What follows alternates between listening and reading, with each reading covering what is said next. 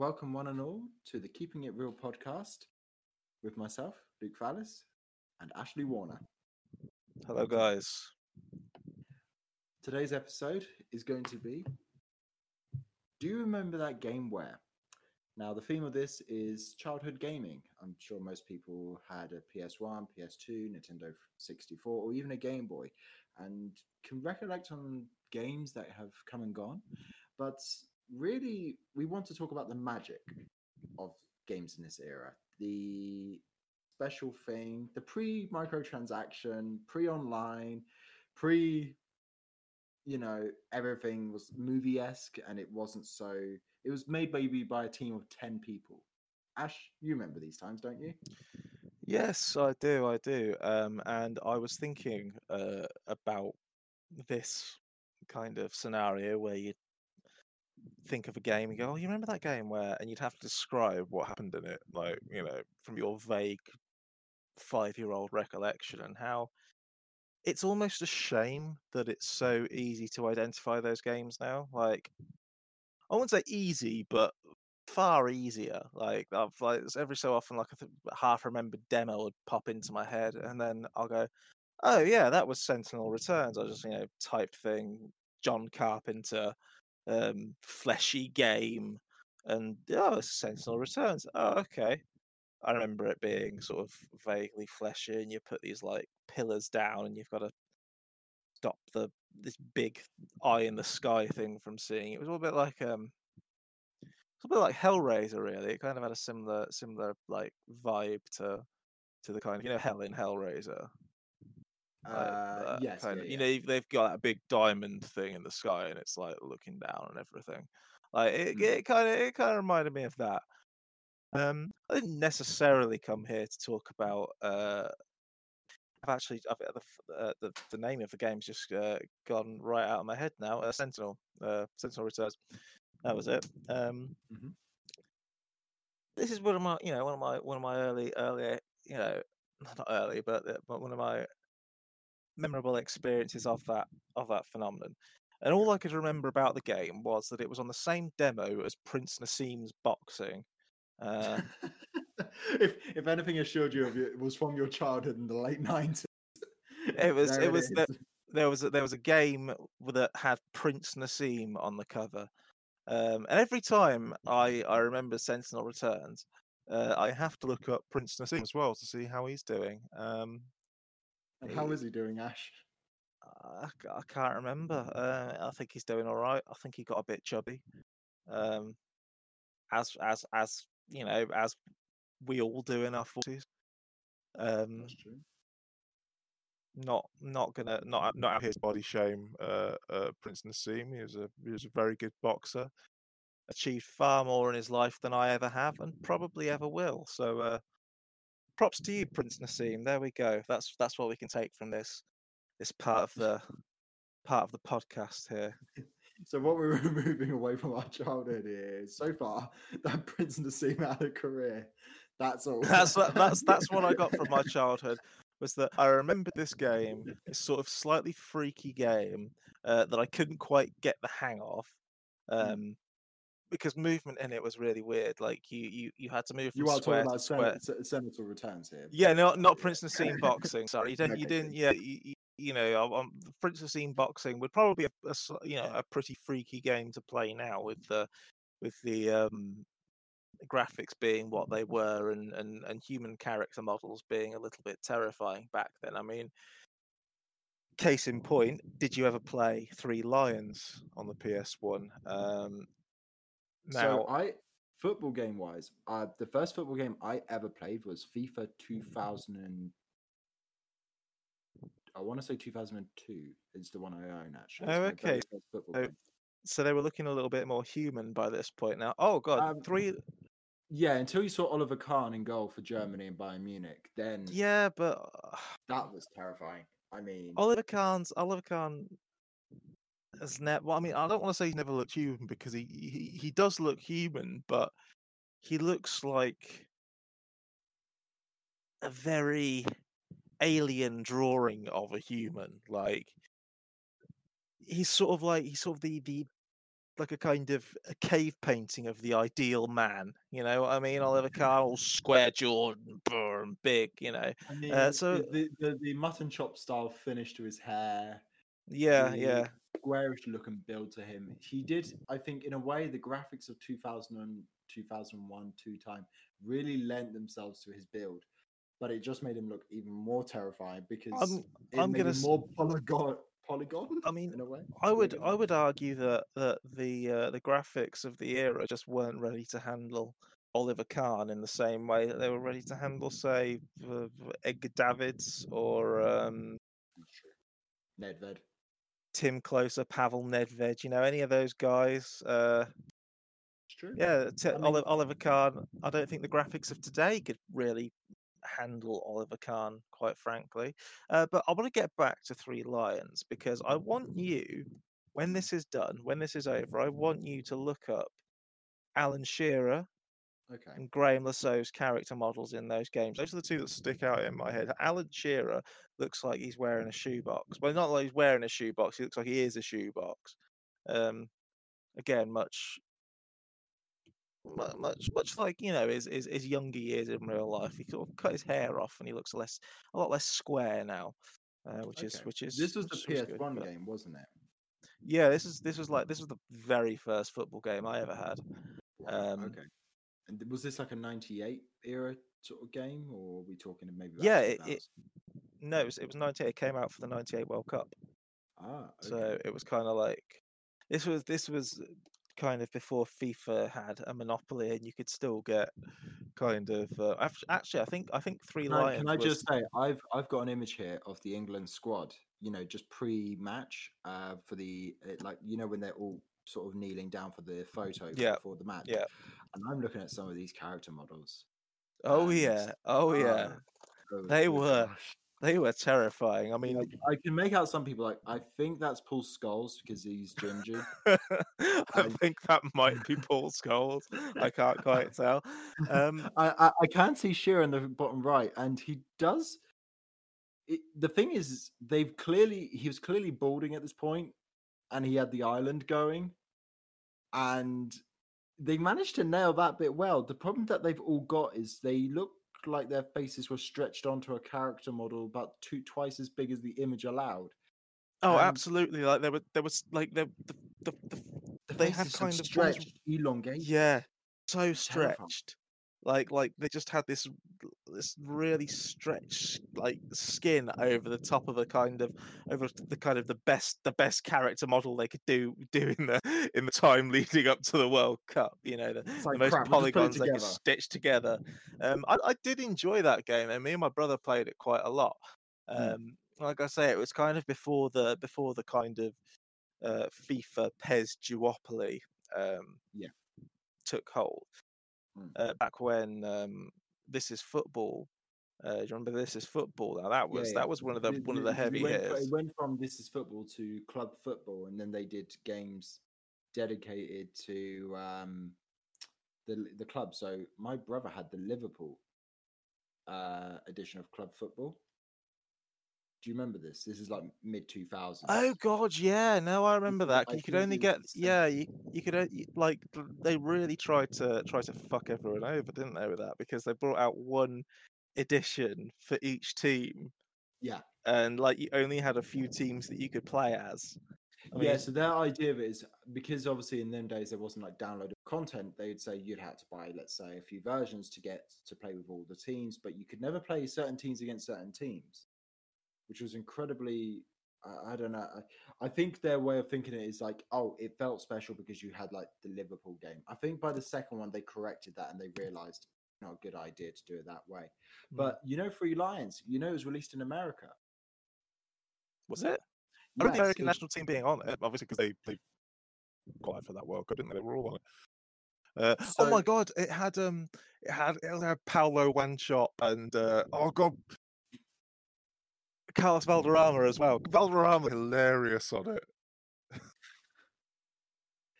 So I'm going to tell you the name of this internationally because it didn't have the same name for obvious reasons. It wasn't just Yeah, Free yeah. Abroad. In France, it was called Pro colon Foot Foot Contest '98, and it had Didier Deschamps as, on the cover. hmm In Italy, it's called Okay. Bomber 98 All Champions Challenge, and it had Roberto Di Matteo on uh, the cover. Oh, And- okay. In North America, it was the Alexi Lalas International Soccer. Which- You know when Bart in The Simpsons in that Christmas episode where he plays that golf game that The Marge go- gets- yeah, the that is yeah, that that is is it, really yeah. is that game, and it's like, would you like to play again? you selected no. Um, that is oh gosh, I I think there was some kid in like mid 98, 99 who got a real dud of a gift there with that. But from what I've heard, most people do have fond memories of that game. It I mean, kind the- of the- really quick. Yeah, it was it was a fun game, and, and you know, despite there was I don't, there was no commentary on it. Like the only voices you had were when, um, for some reason, whenever like the ball went out of play or whatever, it'd tell you why it was going out of play. So like goal kick, throw in. I think Oh, once. I think Oh, once I got a handball, but I don't know if I just dreamt that after playing the game too much. And yeah, despite despite that, and you know, having character models that wouldn't have looked out of place on the on the on that uh, haunted PS1 demo disc. Um, Mhm. Oh, actually, that that reminds me. Uh, there's like there's there's a whole there's a whole um, genre at the moment of kind of PS1 style horror games. I was trying I was trying to find out about the company that that um that did them. It's all like itch.io or something, and you know, and, and platforms like that. But they actually look really really good. Um, yeah, but like despite having horrifying character models, uh, uh, you know, like I said, and, and, and kind of like odd shooting mechanics. Mm. It was it was a you know it was a fun game. I mean, it was, it was as fun as um, football games kind of got around about that time, and you know, obviously you play them now, and they're pretty fucking terrible, comparatively speaking. Ah, I mean, I Um, mean, there there is definitely a fun element that disappeared. Uh, I'd say from a lot of games, a lot of games I find just are not as fun as what their predecessors and counterparts are, even though they might be technically more impressive. I mean, uh, I That's don't. really that's really what something I do miss from video games. I'm playing if I'm playing something, I'm like, oh, it feels like I'm doing spreadsheets, and it doesn't feel like I'm actually just switching off and just. Was that because you're just playing- Football Manager over and over? Again? I, mean, I love Football Manager, but the game is a spreadsheet. It is a spreadsheet. It's spreadsheet manager with football involved, but Yeah. it's it's not to do that. But I was actually thinking because you mentioned at the beginning about Senator. Oh, the uh, Sen- oh, Sentinel Set the John. Fantastic soundtrack, by the way. If anyone, if anyone ever gets a chance, listen to that soundtrack because my God, it's good. I mean, it's John. It's John Carpenter. It's going to be good. I was going to say, Sentinel- I, I, Sent- I, know, yeah. I know that's what the game was famous for because John Carpenter, um, obviously did that. And um, as the game goes, I never played it, but I know it. And one thing I always stood out to me is the color palette is very late nineties. It's It's- oranges, greens, and greys. Yeah, oranges, greens, greys, black, but it's got this really moody kind of atmosphere. I mean, you know, obviously, you know, you've got the, you know, the kind of industrial techno sort of synthwavy John Carpenter sort of soundtrack. Yeah. And then you've just got this this gay this this this surreal sort of hellscape that you're in with this just this terrifying sentinel towering over ahead overhead that you've got to um evade uh using these kind of these these, these pillars that you just sort of stuck into the ground you know you had to you had to stick it to the ground It's like a, it's you- like a form of three D chess. yeah, but you had to like you're, you you weren't playing as like a like a, as far as I remember, you weren't playing as like a character or anything like that. You were a kind of consciousness that you had to transfer between these these tiny pillars. Mhm. And like you say, it's like a 3D chess, and you had to transfer transfer your yourself between these pillars because you didn't have an actual body, and and um, escape or or or kill the sentinel. I can't remember. I can't remember what the what what the actual objective was at the end, but I just remember it being terrifying in ways that I couldn't quite comprehend as a kid, um, which was strange because you know as a kid I was I was very good at identifying um, what exactly terrified me about something. Um, but in this case, I was like, nothing scary is happening. It just feels I think games. It just the- feels wrong. period, even games that didn't intend to do it, they did give this Yeah. this sense of it. I mean, I've spoken to you. Oh gosh, we were talking years ago now. Um, once about Croc and how terrifying that game is. There's an element of it. It's quite Oh, yeah, I mean, not not scary, but it's disturbing. It's a very disturbing game to play because you're like, Croc is the only one of his species you see, and they're all little fairy things around him. You don't know how he came to be in this scenario, and all his friends have been ki- kidnapped, and he is literally all alone. And because maybe because the hardware doesn't allow for the processing of this sort of thing, um, there isn't like external characters around. It's just you That's- are on your own, and you're like, that's yeah, that's that's something. uh, Croc, I I don't know if it was if it was kind of disturbing or or I remember being a very very lonely game. Mm. Um, and I don't know if that was the case just because obviously he was the only one of his species. You know, from from a narrative standpoint, he is you know, it's nar- lonely from a narrative standpoint. But I, I- don't remember necessarily. I didn't necessarily make that connection as a kid. I just remember the the game itself having this very barren, lonely, really sad feel. Even when you kind of got the Gobbos back and stuff, and you and you managed to, you know, rescue them, it still felt. And, and like I say, maybe that had just had something to do with the, the, the hardware limitations at the time. The fact that you couldn't make a, a really populated universe. You you know you had to focus on uh, the platforming elements of it and the actual gameplay elements of it. Bef- you know, Yeah. you, you, you can just. Yeah. I- People I- that went to the figures were. Um, it felt kind of melancholy. I always felt bad playing it uh, in a way that I didn't when I felt when I played, you know, games like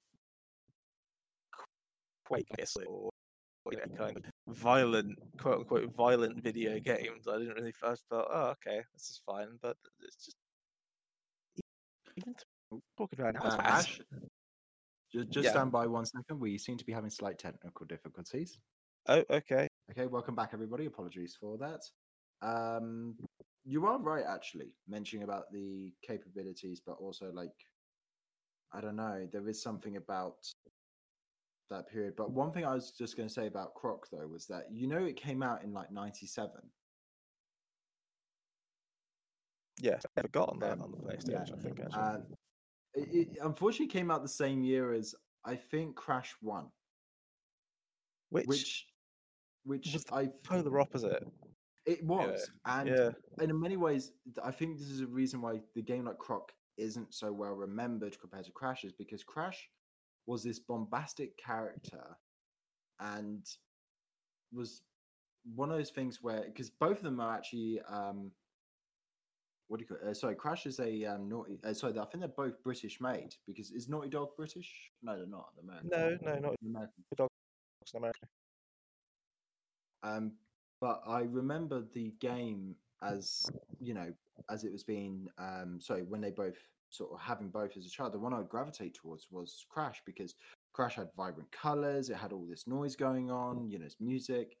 Um, the level was very quick and Crash moved quite easily, whereas Croc moved in a tank style, which is the worst thing for a 3D Croc. platform. Croc didn't. Yeah, he like he he moved. He he kind of had that thing two extra steps for one button press. You know I mean? Like he kind of felt quite heavy.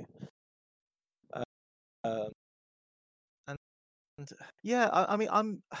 It, I think yeah, I think Croc being a British game um, mi- might point to it felt so lonely because it would have been made by a dev team who grew up on 70s kids shows.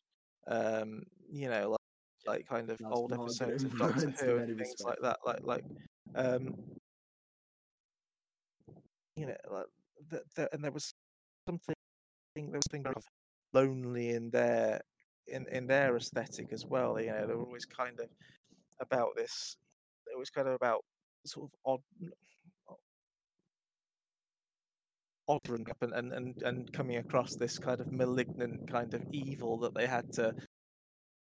They always seemed very very solitary and and uh, alone. Like Croc had that kind of it had that kind of vibe, that same kind of energy, and obviously playing it as a child, you you you have to obviously conceptualize it.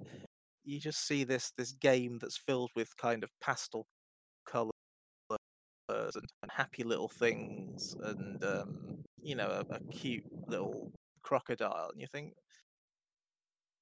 all of this is here none of the individual pieces here are, you know, in any way kind of more or sad or lonely or melancholy, but like you kind of put it all together and it creates this just.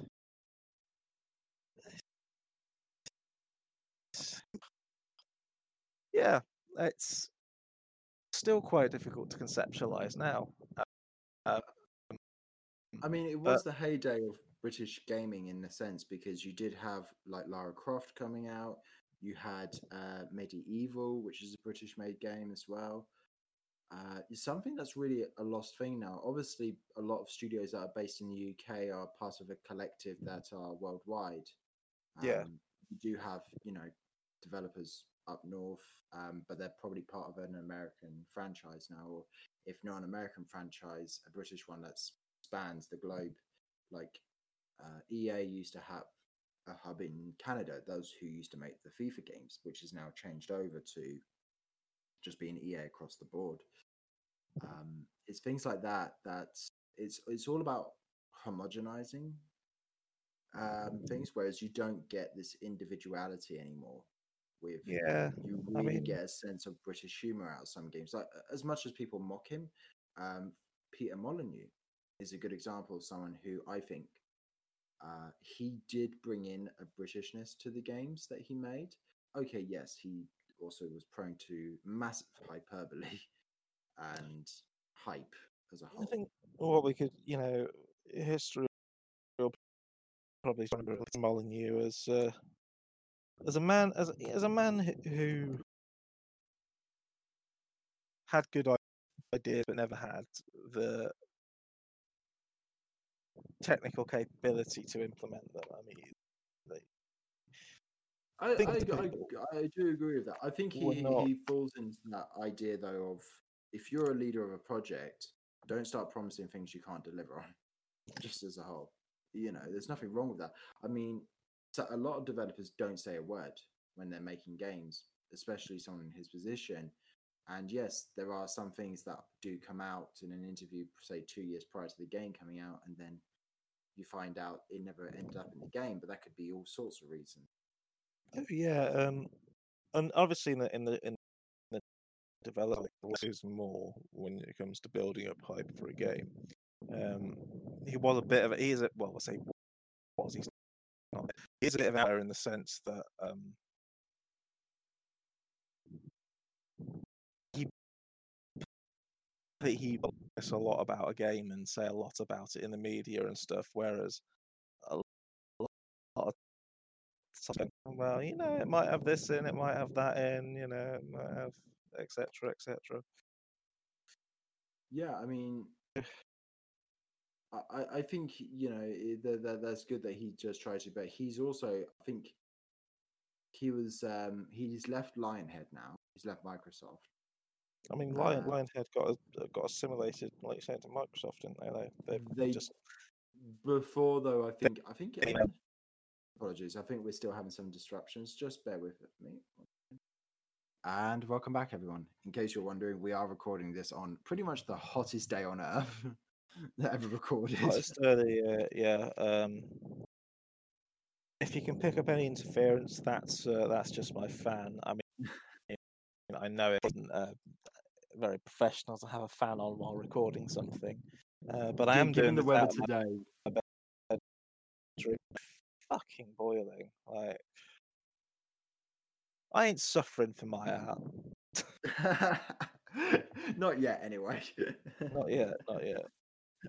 Um, but um, apparently, what I've noticed is that uh, when Molyneux left Lionhead, they became part of um, what do you call it, developing games as a service. So that's oh, what like got oh. the thing you didn't get back then either, like gacha kind of stuff. like um, Oh yeah, you know, mobile games and things like that. Yeah. You didn't get mobile games. There was no thing. Like, a free game was a demo.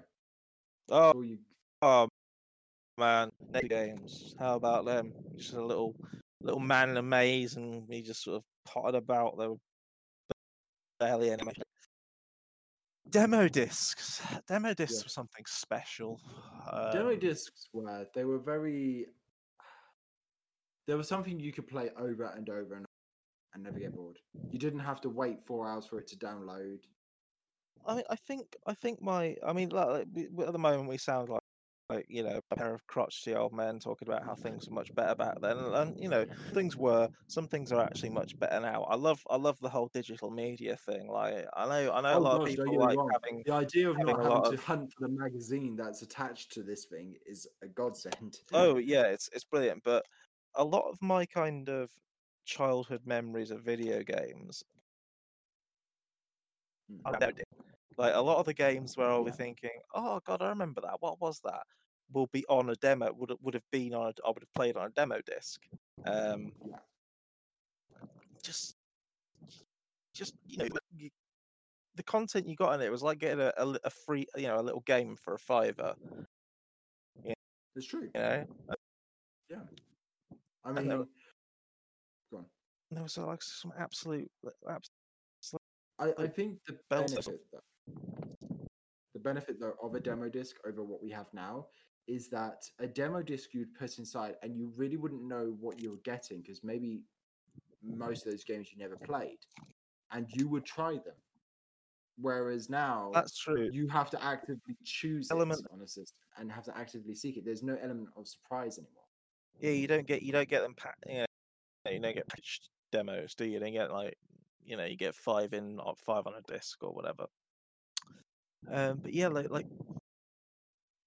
I don't know. I, I feel like I, I kind of almost have fonder memories of opening up a PlayStation magazine and Mm. getting that demo. I do over buying, you know, a, a full a full on copy of WCW Mayhem like that. Um, uh, my my fav- my favorite game um, on the PS One was um, one of my favorite games on the PS One, I should say. Sorry, um, was one that I only ever played on a demo until about twenty. Um, and as you, like, like I've, I've I've written about it before.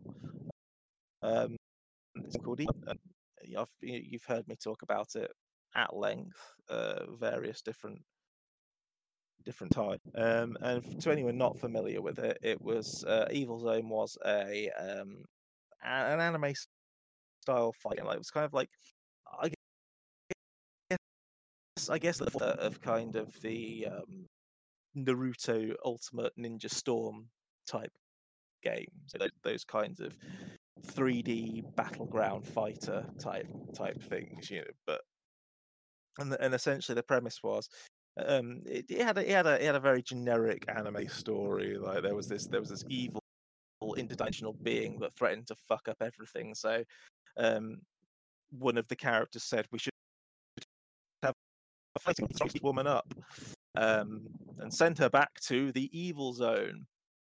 And the voice act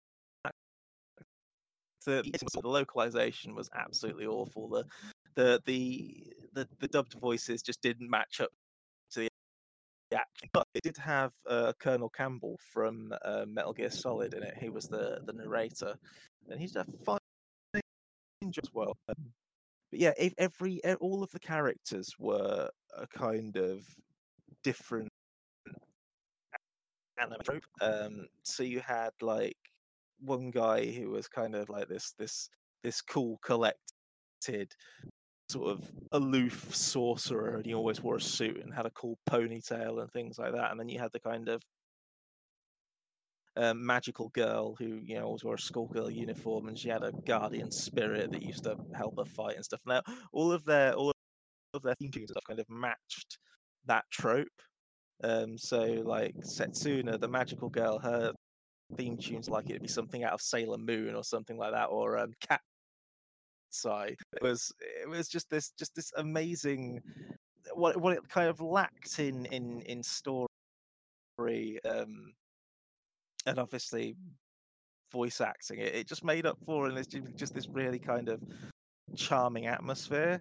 And the gameplay was really good as well, especially for someone like me who, as a child, I wasn't a fan. I mean, I mean, I did, I did like like you know Street Fighter fighting games and Tekken and stuff, but I wasn't very good at remembering the combos.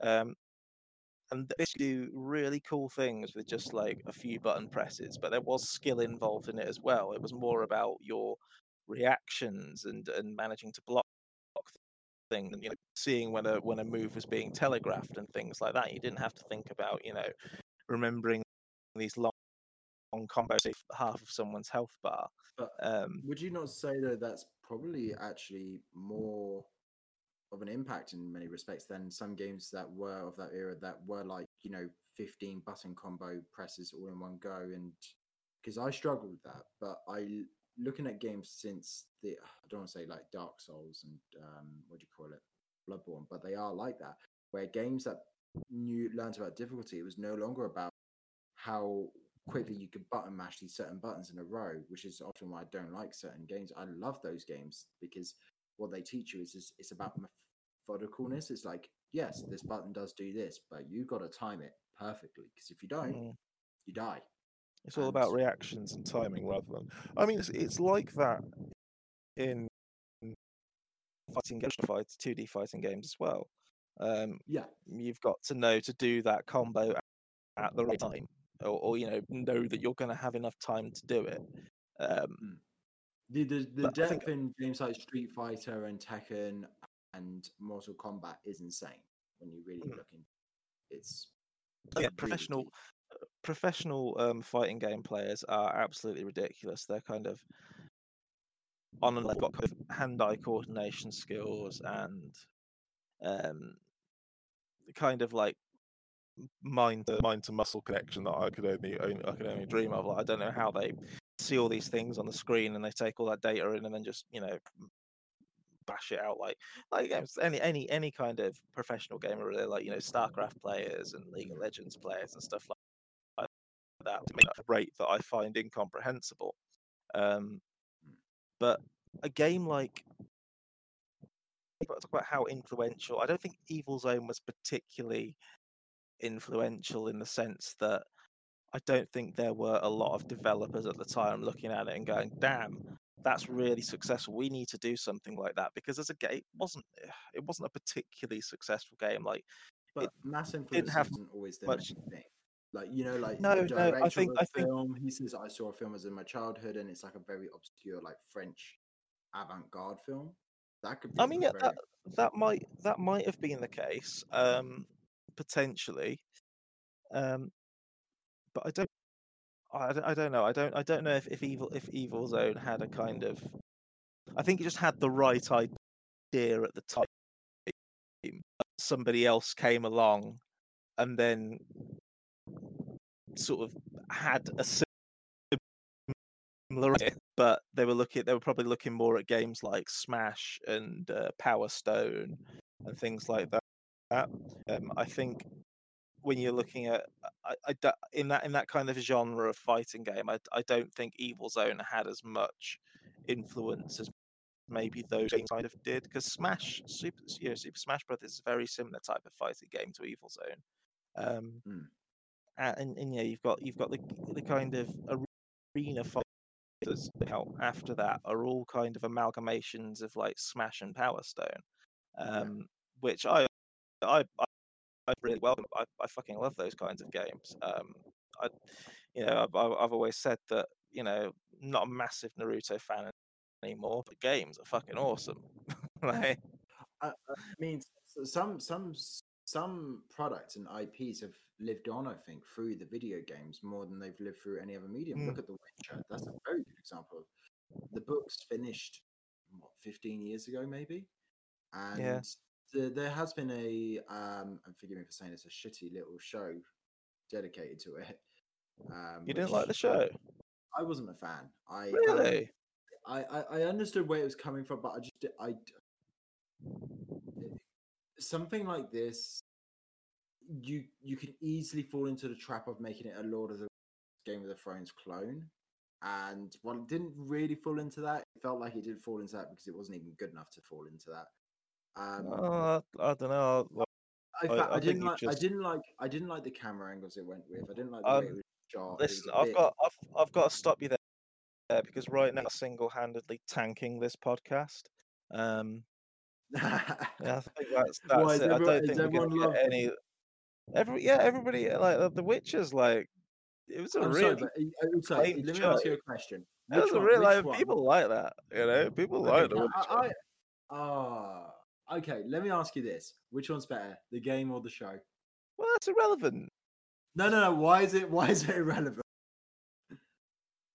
because it they're, they're completely different mediums. They're both No, they no. can both be good. Like just because just because one might be better than the other, it doesn't mean the other is bad. the- okay. you know. Because I can say that waffles are better than pancakes, but that doesn't mean pancakes are inherently bad.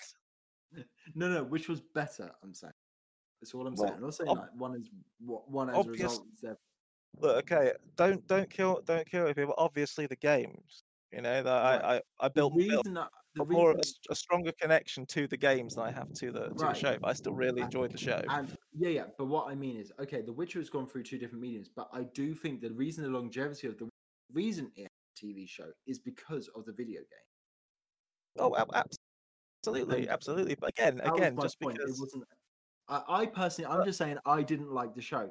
Now, that does not mean that I'm telling everyone, that's fine. delete your Netflix accounts, delete your Prime, delete your, you know, all forms of electronic payments to these video services because I can't make TV shows. That's not what I'm saying. And I'm not saying that it has no merit. I'm just saying, for me, it just didn't work. I watched. a That's few fine. episodes No, that's, I'm not. I'm not. I'm not. No, I'm not. I'm not saying you're not entitled to your opinion, but you know how you know how people get. You know how the evangelical people, uh, especially I- about I- Henry the same- Cavill in The I- I- Witcher. I- just I, saying. I, I, just I'm saying. also the same. I'm the same person who I, I do openly admit I didn't enjoy Game of Thrones either. I've watched. Oh, no uh, yeah. Uh, I that, couldn't. I uh, got into about ten minutes of it and I stopped. That's not to say that I Alice, that's that's a very safe opinion to have now. Game of Game of Thrones Oh, was weird. It it fell completely out of the out of the cultural zeitgeist, like so. no, but even, nothing- even when it was been- uh, when it was when it was uh, what's her name? Uh, blonde chick. What's her name? Daenerys. What's the actress's Yeah, name? oh, um, Amelia Amelia Clarke, or Yeah, when her, I, I don't know. Everyone was telling me. I remember I was. I'm not going to name the person, but they were sitting there and they, they said, "If you're not going to watch it for anything else, watch it for the nudity." And I was like, "What?" um, yeah, I, I, I, I understand that people love, like the fandom of some shows is really strong, but this is why I. Do you remember, like, to refer to our childhood shows like Xena Warrior Princess with Lucy Lawless and um, absolutely. Hercules- uh, Of course, you remember. Of course, I remember that. Why wouldn't I remember that? and um, what's his? Do you remember Hercules, the show as well? I do. I do remember Hercules. Actually, I really do. Those shows Um, did diddle for me. That I could never get into them. The only I Uh, Alice, enjoyed that's because- Lord of the Rings, but that's because I actually liked the books. And That's because fantasy. That's because '90s fantasy shows were no, no, I just I can't one get of into better awful. well, well, they were like campy fun, you know. Yeah, I agree, but I mean, I mean, I can't get into them when they even like the heights of art, or you know, where they're a bit more, um, you know, better production, you know, and they're they've got all this wonderful lore, and I I could never take it away from the show. I just, you know, I mean, I mean, yeah, uh, you know. and I I'm not think- gonna be like there. I'm not gonna stand there. Yeah, like, Oh, like- put your it's- wonder where you fucking fat. You know, It's like all things right. like It's that. all right. I'm just It's like, all no. right. You're valid. one of It's those things. fine. If you're in a safe, you're you're safe. Valid about it. You're you're allowed. You're allowed to not enjoy fantasy. Yeah, but this is the thing. I, I, I think, especially during, you know, when we were at university, this is, oh, 10 years ago, but this is when Game of Thrones started to come out and started to become big. I really didn't get it. I, and I, I, I, well, in the sense of, I, I got what, why people liked it. I just couldn't get it.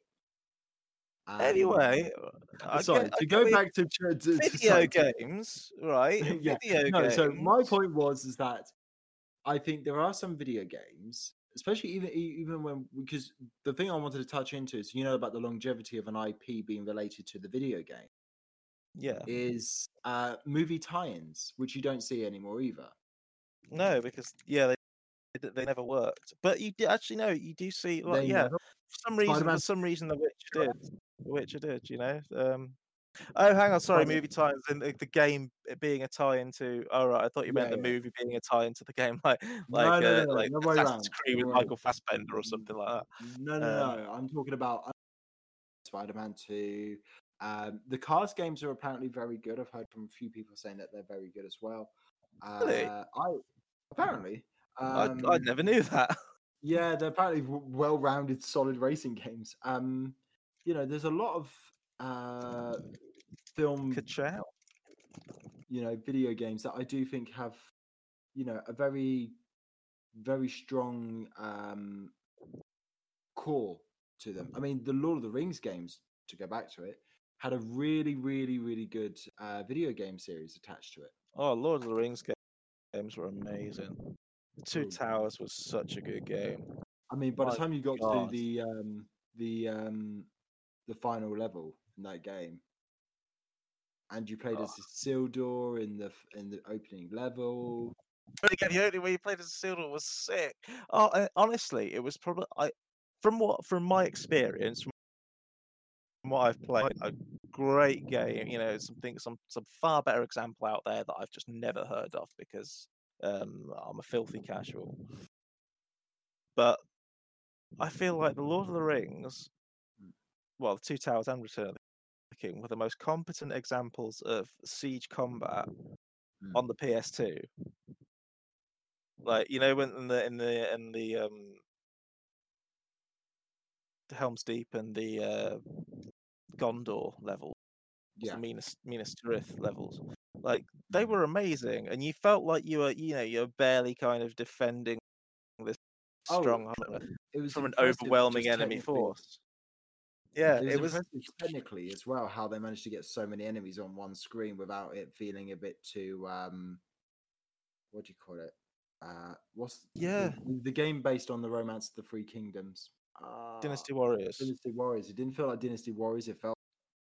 I'm in Lord of the Rings. it felt I'm. Gandalf it felt running around weighty. like it did. I'm kind of I'm kind of running around just kicking ladders. There was a lot of kicking ladders in that game. There was a lot of kicking ladders, and also I've never seen ladders so wide in my life. Oh yeah, no, yeah, they they, they had They to they had to compensate for the character models. but You I couldn't just- have them sort of going up little ladders. You had to have real big. I suppose it also helped you see them. and one of the things it, it did, I think, one of the master strokes in in the combat in that game was how you you held down square parry, right? So you could just Yeah. parry things indefinitely, but you wouldn't get anywhere. But you necessarily, it was it was uh, it was a, it was a problem I had with a lot of hack and slash games at the time, which took me out of it. Was obviously when you do you remember in Dynasty Warriors, like when you when you when you block some you block an attack, it's just kind of it, it almost like waves over. It doesn't really kind of parrying it. You've just got your sword up in front of you, and the guy kind of just waves through your sword, and there's a bit of an effect. And like they, you know, you got that a lot with with with hack and slash games because obviously, you know, simulating real uh, you know real sword fight would was very difficult and still is. Um, but what they, what it did was it's like right, okay, instead of you know having we, we can make it feel like you're in a you know you're you're you're actually in a sword fight, but instead we'll ju- you just hold down the hold down the par- square button, and instead of just holding up a sword and then it just you know in a kind of blocking stance, the uh, the animation would kind of move down to where the where the where the enemy was attacking you from, and I thought that was really cool. Um, it was kind of a, a parrying motion rather than just a a blocking animate, like you know, just a just a standing still, unanimated kind of thing. Um, I, I, I just it's just a, just a thing I remember that I I really really liked uh, before obviously um, counting became the the flavor of the month. You know, a Batman Assassin's Creed and things like that. Exactly. And I- I mean, it was it was a good step away from it because I think creatively it's very stifling to be part of another project that changes all the time. So to be tied into a project that is tied in already, and then you your project ties in, you know, changes as well. That could be really difficult. Um, I'm just trying. I'm thinking of some of the other games like GoldenEye, obviously one that almost everyone's going to remember. Um, Mm. in terms of a movie adaptation. And I did play that as a kid because by chance one of my cousins had a Nintendo 64 and I played it. And the the interesting thing about GoldenEye, I would say, is it's not some. I, I know people love that game, but if you play it now, it really hasn't aged well. I think if you want to, if you want uh, to play GoldenEye Mm, or a version of GoldenEye that you will enjoy Mm. in 2020, then play Time Splitters. That's a good point, actually. Yeah, Time Splitters sort of took that formula and just perfected it a bit more, and probably doesn't resonate as many people. Partly because, you know, one was a mass mass game, you know, just in terms of appeal and knowledge, uh, acknowledgement, whereas the other one was a bit more nichey. Uh, but I think a lot Yeah. of people did play Time Splitters and Time Splitters too as well. Oh, Time Um, Split as well. Time, Time Split. I think I I I, I love Time Splitters too. Uh, That's my favorite game of the of the of the three. But I mean, they're all good games. Like Future Perfect is a fantastic game. It's a I love Time. One of my favorite trilogies. Um, I think it's one of the closest things. It's one of the video games perfect trilogies, really. Time Splitters. Um, I mean, you think about it. It's, it's not often where you get three good games in a trilogy, Mm. and a fourth isn't made. Um, but obviously, Free I Radical. think it, was it one of the ones that sort of caught up in that idea of like there will be a fourth one, there will be a fourth one, and it never came around to it, or did it just? Well, yeah, there was. There, I think there were a few complications. Like Free Radical um, went under. The development uh, company went under.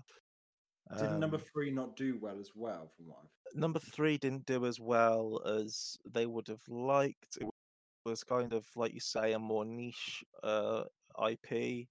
Um, it kind of fell into that Beyond Good and Evil kind of hole where the game was very very good and very very critically acclaimed, but obviously um, sales were probably I mean over the course of time splitters were declining, um, and they were looking at you know ga- games. The you know the landscape of gaming changed between between like, like 2000 and well sort of 2001 when time splitters the first time splitters came out and i think 2004 2005 was when future perfect came out. Um Okay. it was you know it was it was obviously becoming more studios were getting much bigger.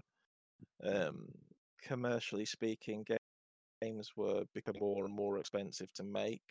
Um a lot of the small studios were being picked either you know either going under or being picked you know absorbed by by by much larger studios. Um and, and time splitters is one of those one of, those games that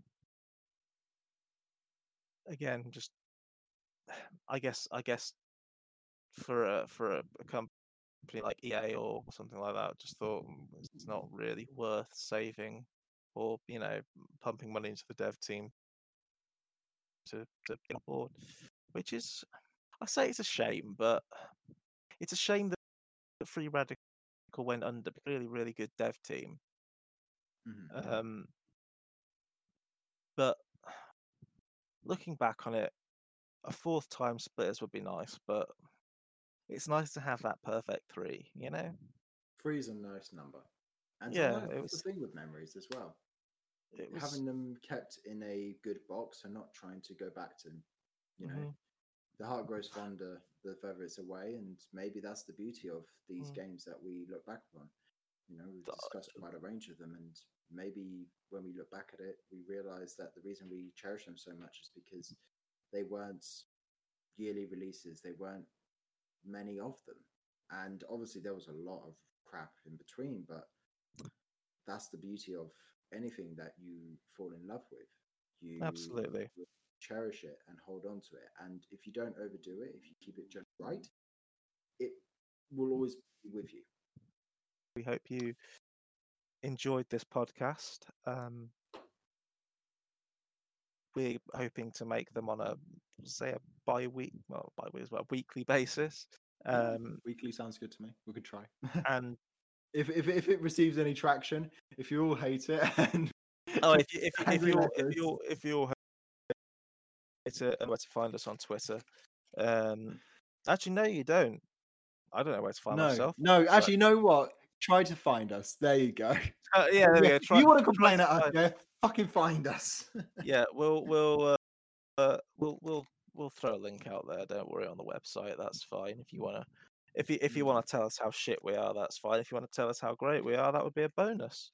Um, you can find us at Mike in Brazil. I mean, sorry, there's a reference. Um, Ax- Axel in Argentina. Axel in Argentina. if you want to find us, we will obviously provide links. Otherwise, you might know us well enough to know where we are. Um, it's been good talking to you, Ash. You do have a wonderful evening, uh, and I hope this uh, I hope this sounds as good as it felt. Likewise. And to oh th- everyone else, good mental health.